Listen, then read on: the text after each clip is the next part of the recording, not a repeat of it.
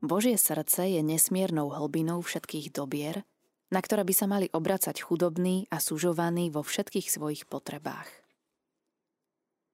Toto čítame o Kristovom srdci a práve božské srdce Ježišovo bude témou dnešnej relácie Radosť viery. Som veľmi rada, že v štúdiu môžem privítať sestru Kláru Krnáčovú z kongregácie sestier tešiteliek Božského srdca Ježišovho. Pochválený bude Ježiš Kristus. Na veky amen, ďakujem veľmi pekne. Úcta k božskému srdcu sa k nám rozšírila najmä prostredníctvom svetice svetej Margity Márie Alakok. Poďme si v skratke alebo možno aj viac predstaviť práve túto sveticu. Povedzme si niečo viac z jej života a o tom, kým vlastne bola. Sveta Margita Mária Alakok sa narodila 22. júla 1647 vo Francúzsku v dedine Laudheucourt pri mestečku Verosvres. Jej otec bol kráľovským notárom pre celú oblasť Verosvres. Bol človekom s veľkou autoritou a u všetkých mal dobré meno. Jeho, jej mama, Filiberta, bola dcerou kráľovského notára. Z ich manželstva sa narodilo šesť detí. Ján, Klaudius, Chryzostom, Katarína, Jakub a posledná Margita. Rodičia boli hlboko veriaci kresťania. Nežili v prepichu, ale zodpovedajúco svojmu postaveniu dôstojne a jednoducho. A k tomuto viedli aj svoje deti. A deti od útleho veku viedli k viere. Tri dní po narodení Margity 25. júla na Sviatok svätého Jakuba bola Margita pokrstená vo farskom kostole. Meno Margita dostala po krstnej mame.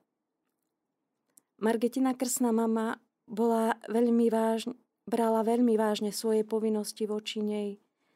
Vážne sa starala o jej výchovu a o vyučovanie náboženstva. Keď mala Margita 4 roky, Často sa zdržiavala v zámku Korcheval u svojej starostlivej krsnej mamy. Toto obdobie bolo jedným z jej dôležitých a svetých etáp jej detstva.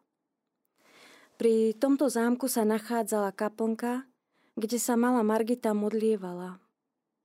V tejto kaplnke sa sveta Margita zasvetila Bohu. O svojom sľube sa Svetica v svojej autobiografii zmienuje takto. Čo si ma stále nútilo, aby som vyslovovala slova, ktoré som ani sama nerozumela. Tie slova boli Bože môj, zasvecujem Ti svoju čistotu a slúbujem Ti väčšné panenstvo. Takto sa modlila počas Svetej Omše pri pozdvihovaní Najsvetejšieho tela a Najsvetejšej krvi sama nevedela, čo slovo sľub znamená ani čo je to čistota.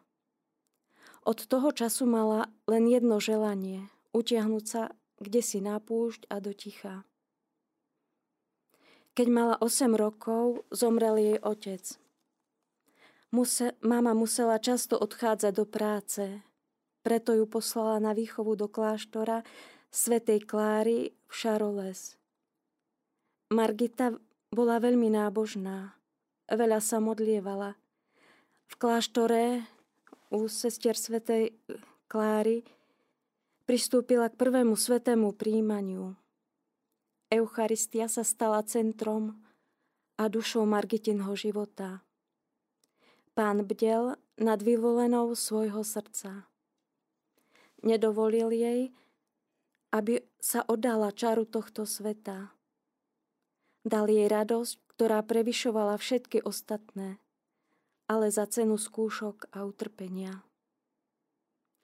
Od malička Margita mala veľkú dôveru aj k preblahoslavenej Pany Márii, ako napísal v autografii. O mňa sa bez prestania starala Pana Mária. K nej som sa utiekala vo svojich potrebách a ona ma zachránila pred veľkým nebezpečenstvom. Nemala som odvahu priamo sa obracať na jej božského syna, ale vždy som sa obracala na ňu. V kláštore v Charles sa u nej začali hlásiť aj prvé myšlienky na reholné povolanie. Píše o tom takto. Veľmi som túžila robiť všetko, čo som videla u reholníčok. Na všetky som sa pozerala ako na svetice. Myslela som si pritom, že keby som bola reholníčkou, bola by som aj ja taká, svetá.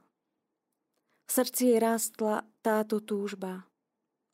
Po dvoch rokoch nastal pre ňu čas veľkých skúšok. Ochorela na akúsi nezvyčajnú chorobu a 4 roky bola pripútaná k posteli. Nemohla sa vôbec pohnúť, nemohla chodiť, schudla na kosť a kožu. Nikto jej nevedel pomôcť. Sama hovorila, že ak sa uzdraví, až vtedy, keď ju príbuzní a priatelia dajú pod ochranu Pany Márie.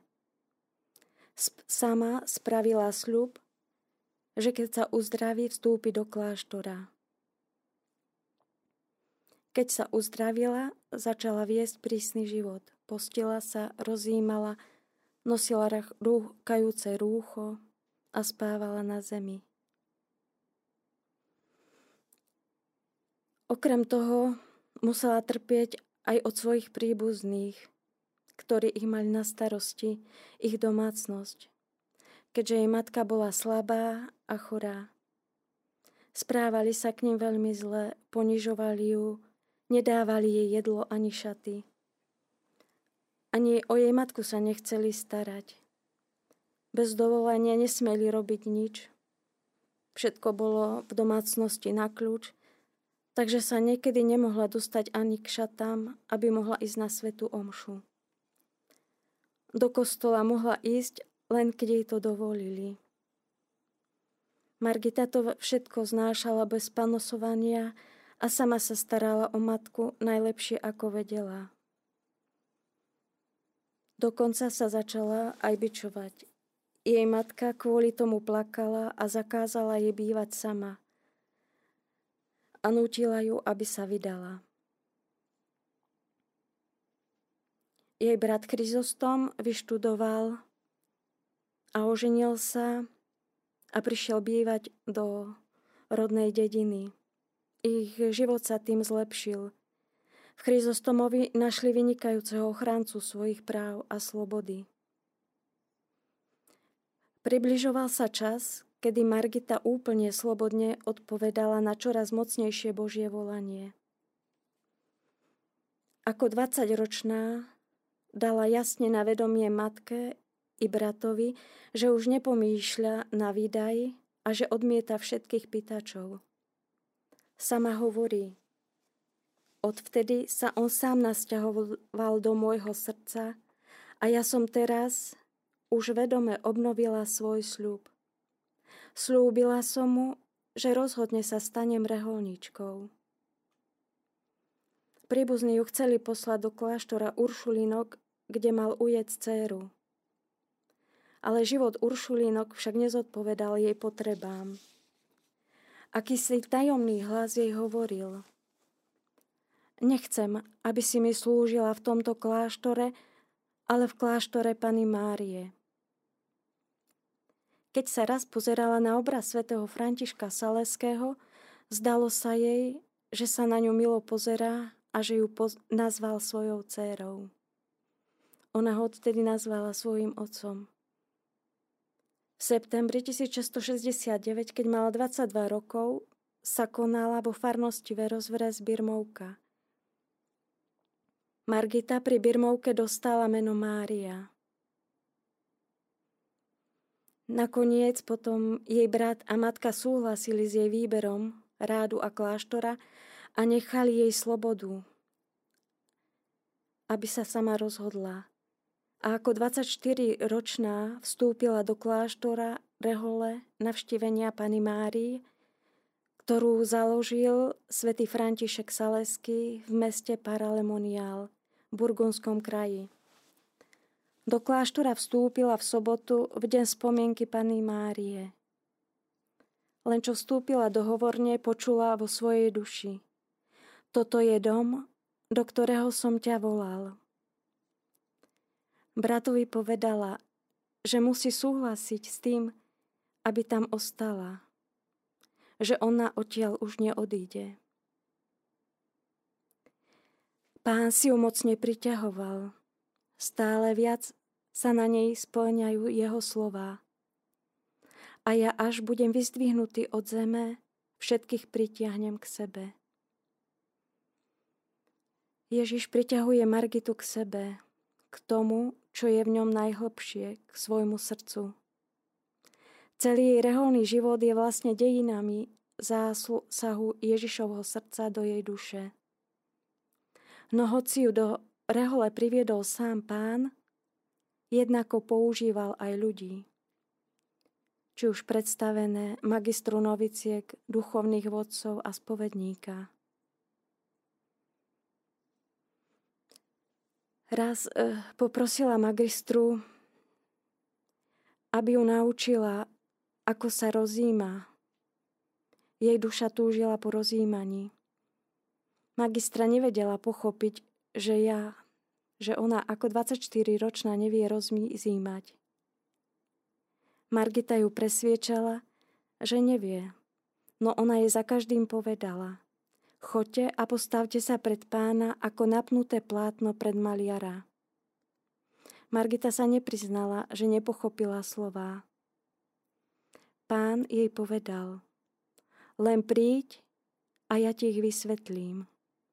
A naozaj, počas modlitby ukázal jej čistú dušu ktorá je napäté plátno, na ktoré on napíše všetky črty svojho života, plného utrpenia. On žil v láske a nedostatku, v tichu a obete až po seba zničenie. 6. novembra 1672 v prítomnosti svojej matky a príbuzných zložila prvé sľuby – tento deň bol pre ňu dňom tábora, dňom radosti, ktorou prekypovala celá jej bytosť. Táto radosť bola len začiatkom krížovej cesty, pred úplným obetovaním seba samej, tak, ako sa obetoval Kristus na Kalvárii. Slúbil jej, že ju viac neopustí a povedal jej – Buď stále pripravená prijať ma vo svetom príjmaní. Lebo odteraz by som chcel mať príbytok v tvojom srdci, aby som sa s tebou zhováral a potešoval ťa. Žila veľmi prísne a kedy len mohla, kľačala pred sviatosťou oltárnou a spájala sa s Ježišom.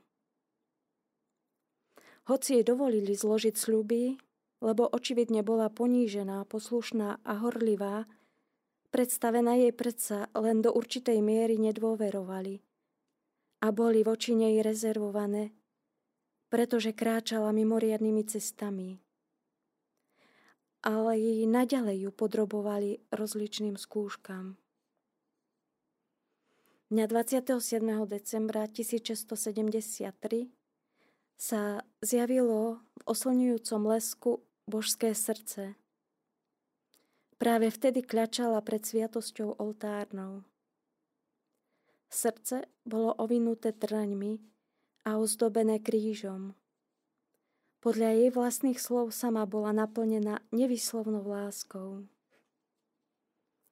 Druhé zjavenie mala v piatok v oktáve Božieho tela. Vtedy videla 5 Kristových rán.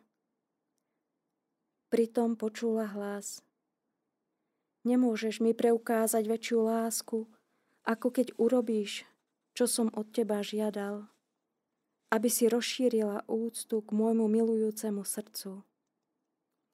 Len poníženosťou a utrpením sa môžeš stať dokonale hodná tejto milosti. Potom jej spasiteľ ukázal svoje božské srdce a pokračoval. Pozri, toto srdce, ktoré tak veľmi milovalo ľudí, ktoré nič nešetrilo, ba aj samé seba stvár strávilo, len aby ukázalo svoju lásku.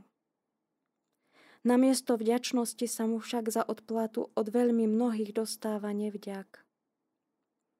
Preto od teba žiadam, aby prvý piatok po oktáve slávnosti môjho božského tela bol ustanovi ako zvláštna slávnosť, aby sa v ten deň uctievalo moje srdce slávnostným odprosovaním a aby v ten deň ľudia pristupovali k svetému príjmaniu s tým úmyslom, aby sa vynahradili nesčíselné zneúctenia, ktorých sa mu dostalo po ten čas, čo bolo vystavené na oltári.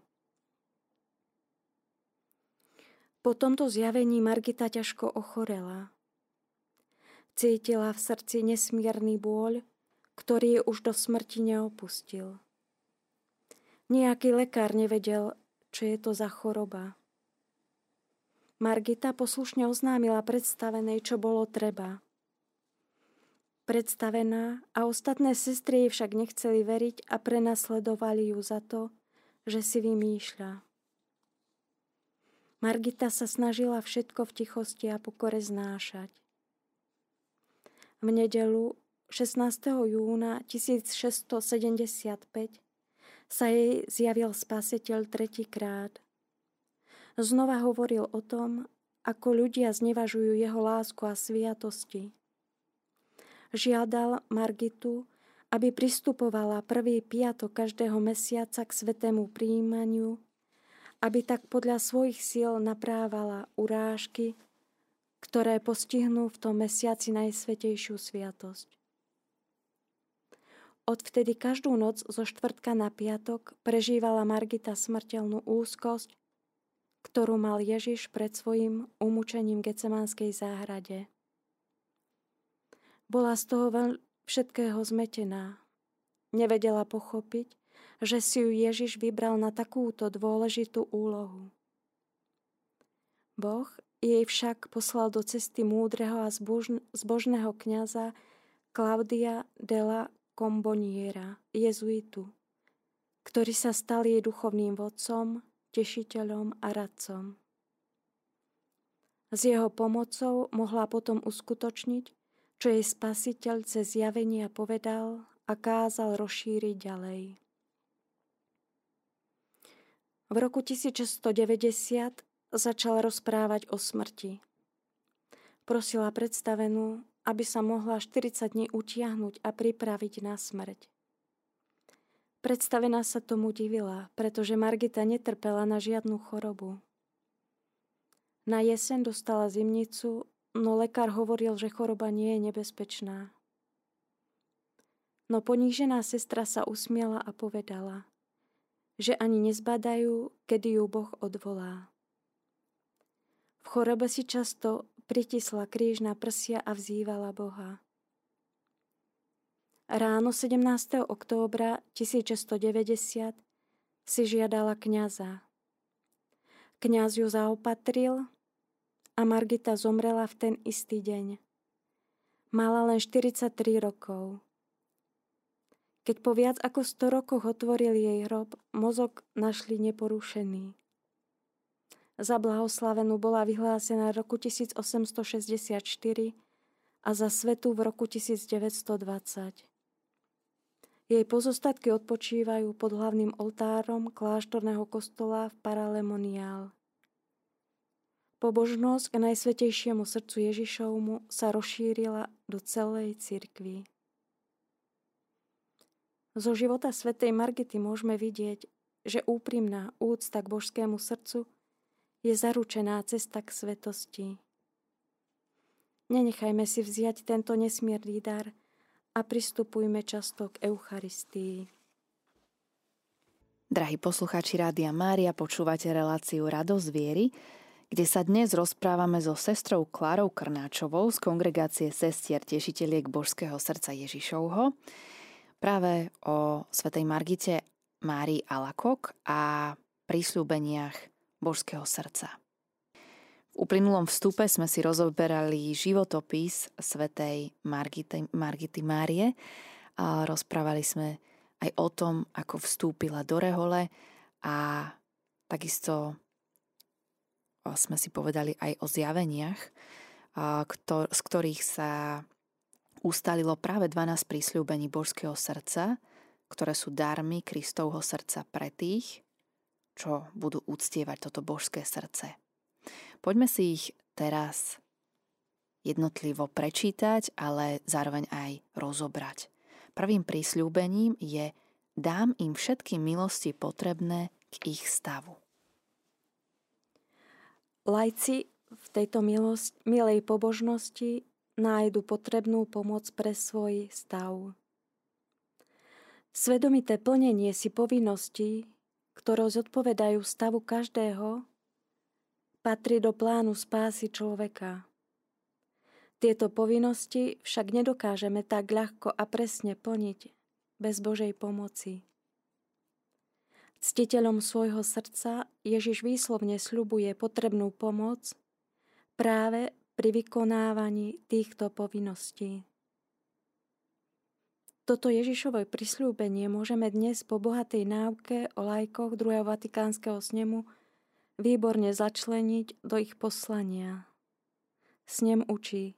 Vlastným povolaním lajkov je hľadať Božie kráľovstvo tým, že sa zaoberajú pozemskými záležitosťami a usporadúvajú ich podľa Boha žijú vo svete, venujú sa všetkým svetským povinnostiam a prácam každého druhu vo zvyčajných podmienkach rodinného a spoločenského života, s ktorými ich existencia tak rečeného zrástla. Tak ich volá Boh, aby vykonávaním svojho zamestnania v duchu Evanielia znútra prispievali k posveteniu sveta ako k vás. A tak najmä svedectvom svojho života ja som svojej viery, nádeje a lásky priblížili Krista ostatným ľuďom. Toto bolo prvé prísľubenie, ktoré hovorilo o milostiach, ktoré získa duša, ktorá si úctí božské srdce Ježišovo podľa stavu, v ktorom sa nachádza. Mňa by ešte zaujímalo, čo to vlastne znamená tá úcta k božskému srdcu. Je to to, že sa modlíme k božskému srdcu, alebo akou formou si ho vieme uctiť? Že sa spájame s ním v svojich prácach, utrpeniach, ťažkostiach, obetujeme to jemu. Tak spájanie sa s ním, či už cez modlitbu, alebo tie obety, alebo aj v práci.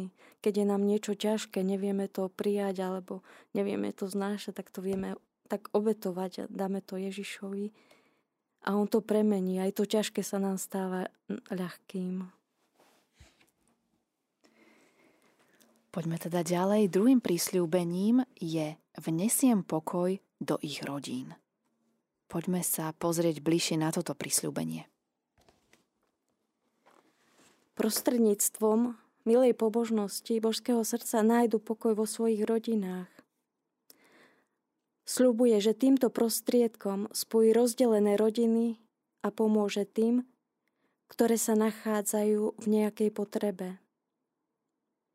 Ježišov pokoj je zvláštnym Božím darom a ohlasovali ho už anieli v Betleheme pri narodení. A Ježiš chce dať tento dar pokoja všetkým a najmä rodinám, v ktorých sa rozvíja úcta k jeho srdcu. V prvom rade sú to rodiny zasvetené Ježišovmu srdcu. A každý dobre vieme, že je potrebný pokoj v rodinách, v rodinnom živote. A prameňom tohto pokoja je srdce Ježišovo. Pokoj a zmierenie naše. Ďalším prísľubením je poteším ich v trápeniach. Ľudskému srdcu nestačí len čisto ľudská radosť. Treba, aby si do neho našla cestu Božia útecha, ktorá vyviera z Kristovho srdca. Ono nás k tejto úteche vyzýva, keď hovorí, poďte ku mne všetci, ktorí sa namáhate a ste preťažení, a ja vás posilním. Ježišovo srdce je nevysychajúcim prameňom každej pravej útechy. Štvrté prisľúbenie hovorí, stanem sa im bezpečným útočišťom v živote a najmä v hodine smrti. Pozrieme sa na to, čo teda znamená toto prisľúbenie, ktoré hovorí práve o hodine smrti. Všetkým, čo sa mu zasvetia a budú sa snažiť zapáčiť sa mu a prejavovať mu lásku, úctu a slávu podľa svojich možností, a podľa prostriedkov, ktoré dáva on sám, slubuje, že nedovolí, aby boli zatratení a že im bude istým útočišťom proti všetkým nástrahám nepriateľa. Predovšetkým v hodine smrti ich toto božské srdce príjme s láskou a zabezpečí im spásu. Sveta Margita Mária Lakok má v autobiografii i v listoch veľmi ťažký štýl. Používa dlhé vety, ktoré sa ťažko prekladajú. Ich obsah je však veľmi jasný. Týka sa to aj posolstva tohto prisľúbenia.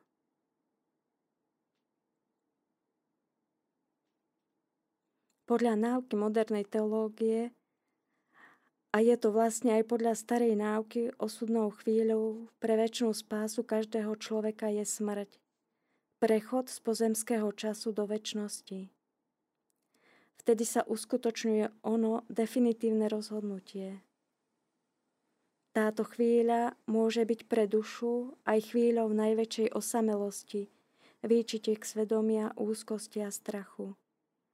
Preto je to v tejto chvíli tak veľmi potrebná prítomnosť Kristovho milosrdného a láskavého srdca. Ježiš túto prítomnosť sľubuje všetkým ctiteľom svojej lásky. Aký krásny prísľub, aká krásna milosť.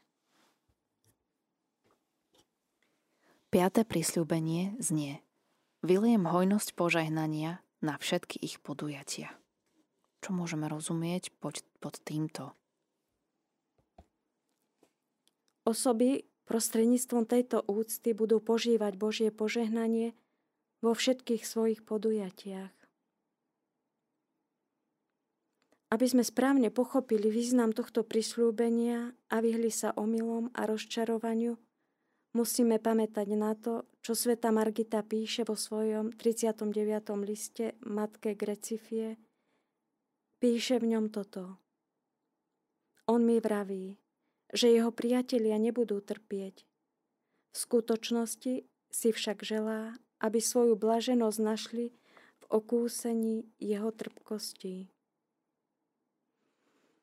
A v inom liste adresované inej reholníčke Svetica píše Úprimne si myslím, že milosti vám prislúbené sa nevzťahujú na hojnosť pozemských vecí, lebo on vraví, že nás robia menej hodnými jeho milosti a lásky. A on práve chce obohatiť naše duše a srdcia. Nakoniec sám Ježiš v Evanieliu jasne a jednoznačne učí.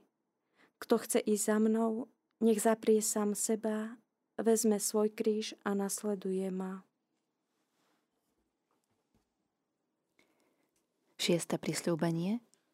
Hriešnici nájdu v mojom srdci zdroj milosti a nekonečné more milosrdenstva. Toto božské srdce je nevyčerpateľným zdrojom, z ktorého ustavične tečú tri riavy. V prvom rade milosrdenstvo voči hriešnikom, na ktorých vylieva ducha skrúšenosti a pokánia.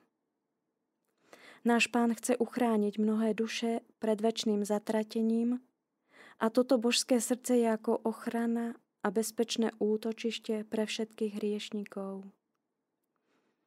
On nám zjavil úctu k svojmu srdcu, v ktorej je obsiahnuté nevýslovné bohatstvo, ktoré chce udeliť všetkým srdciam dobrej vôle, lebo je to posledný nápor lásky nášho pána voči hriešnikom, aby ich priviedol k pokáňu a bohato naplnil svojimi milosťami.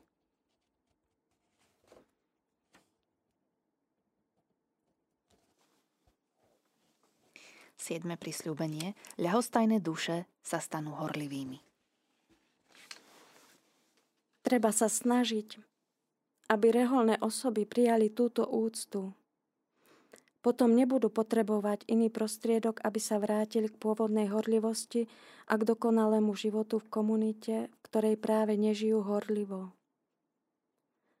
To, čo sa v liste týka reholných osôb, platí aj o iných.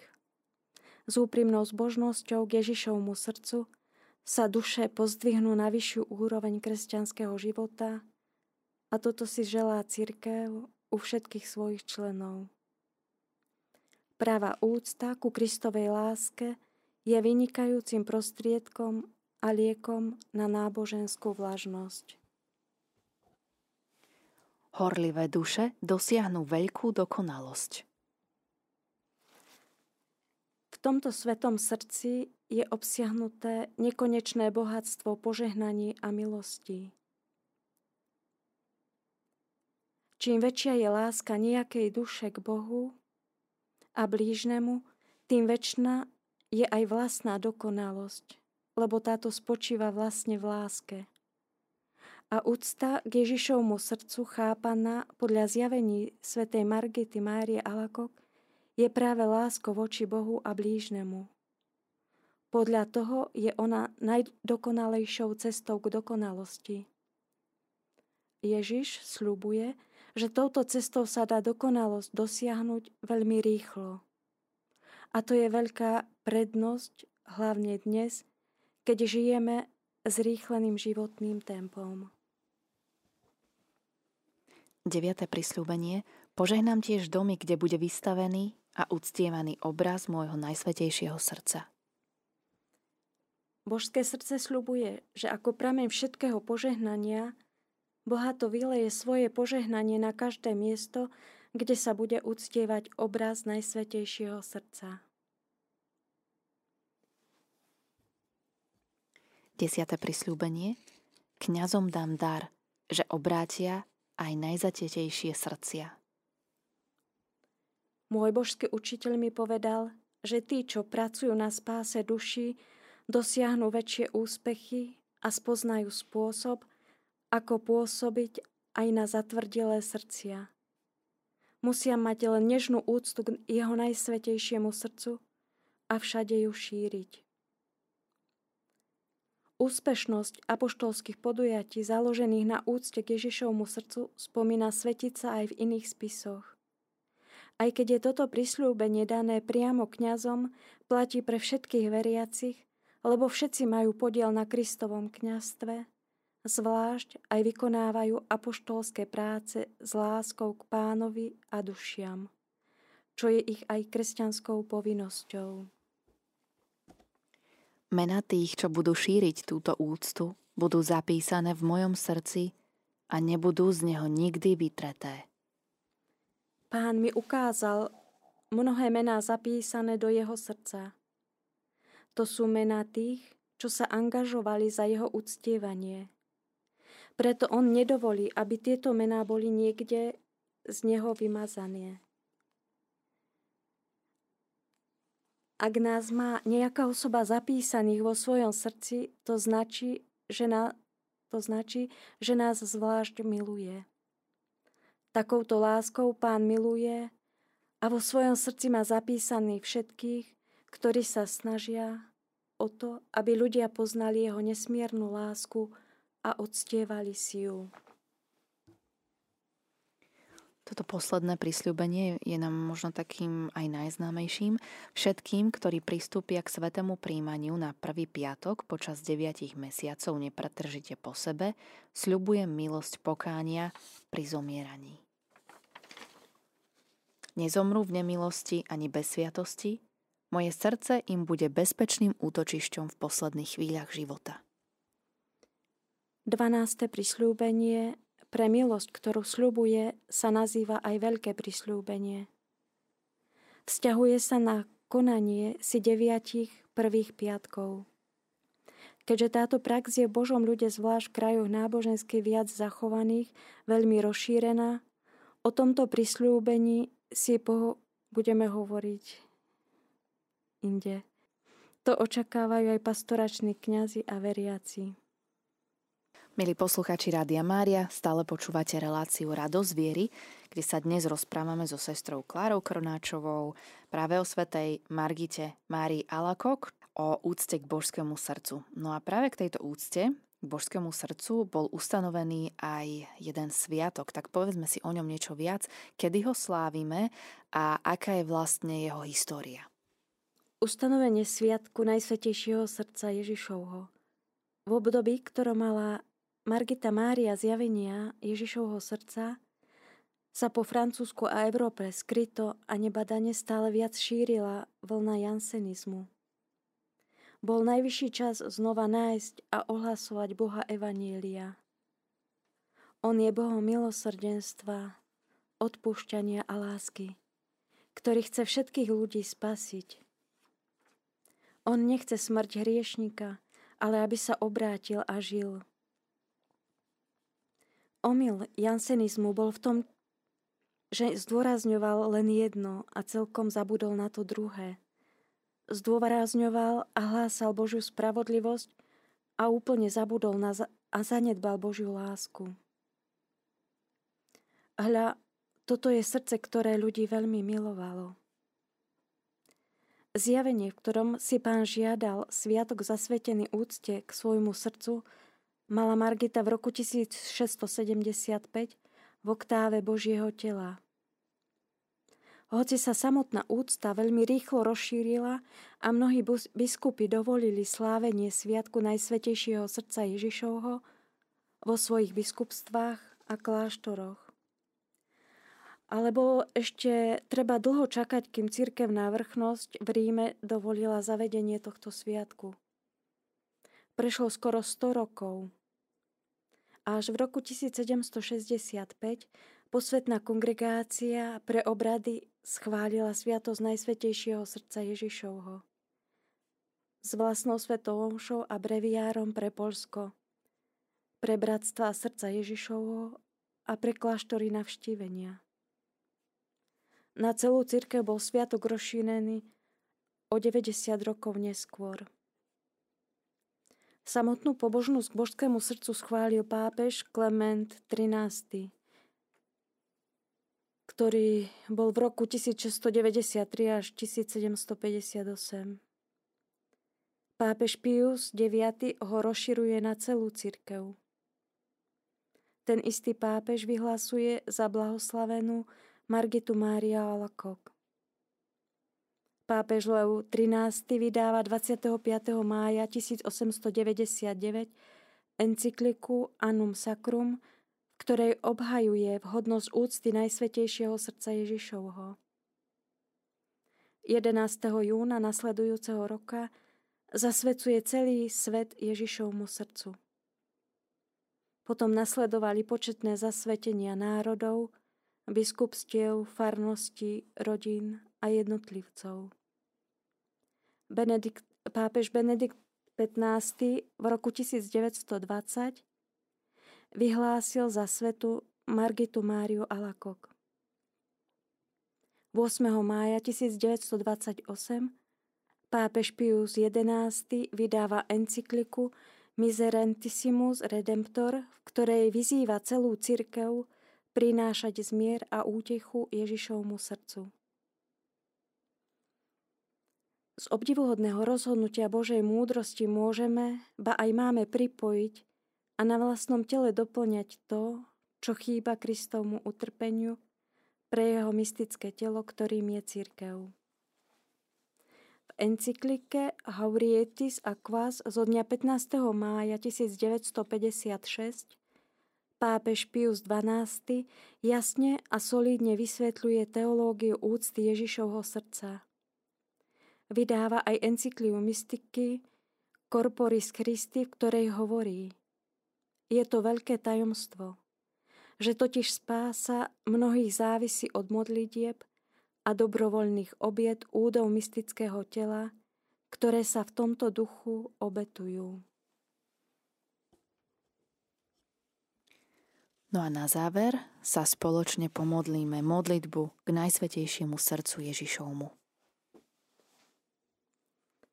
Najsvetejšie srdce Ježišovo, prameň všetkého dobrá lásky, porozumenia a trpezlivosti.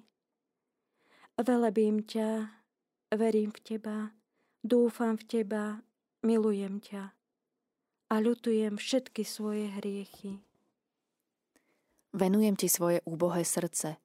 Urob ho pokorným, trpezlivým, čistým a schopným plniť všetky tvoje priania. Daj o dobrý Ježišu, nech žijem v tebe a ty vo mne. Chráň ma v nebezpečenstvách, potešuj ma v žiali a zármutku. Dožič mi zdravie, svoje požehnanie v každej mojej práci a milosť Svetej smrti. Amen. Pán Boh zaplať, milí poslucháči, dnes ste počúvali reláciu Radosť viery, ktorej témou bolo božské srdce Ježišovo, úcta k nemu a takisto aj svetá Mária, Margita Mária Alakok. My sa s vami lúčime zo štúdia Rádia Mária. Som veľmi rada, že pozvanie do štúdia prijala sestra Klára Krnáčová z kongregácie sestier tešiteľiek Božského srdca Ježišovho. Pán Boh zaplať. Pán Boh zaplať a ja ďakujem. Milí poslucháči, a my vás už o malú chvíľočku pozývame k modlitbe Vešpier. Zostávajte aj naďalej s Rádiom Mária. S rádiom, ktoré sa s vami modlí.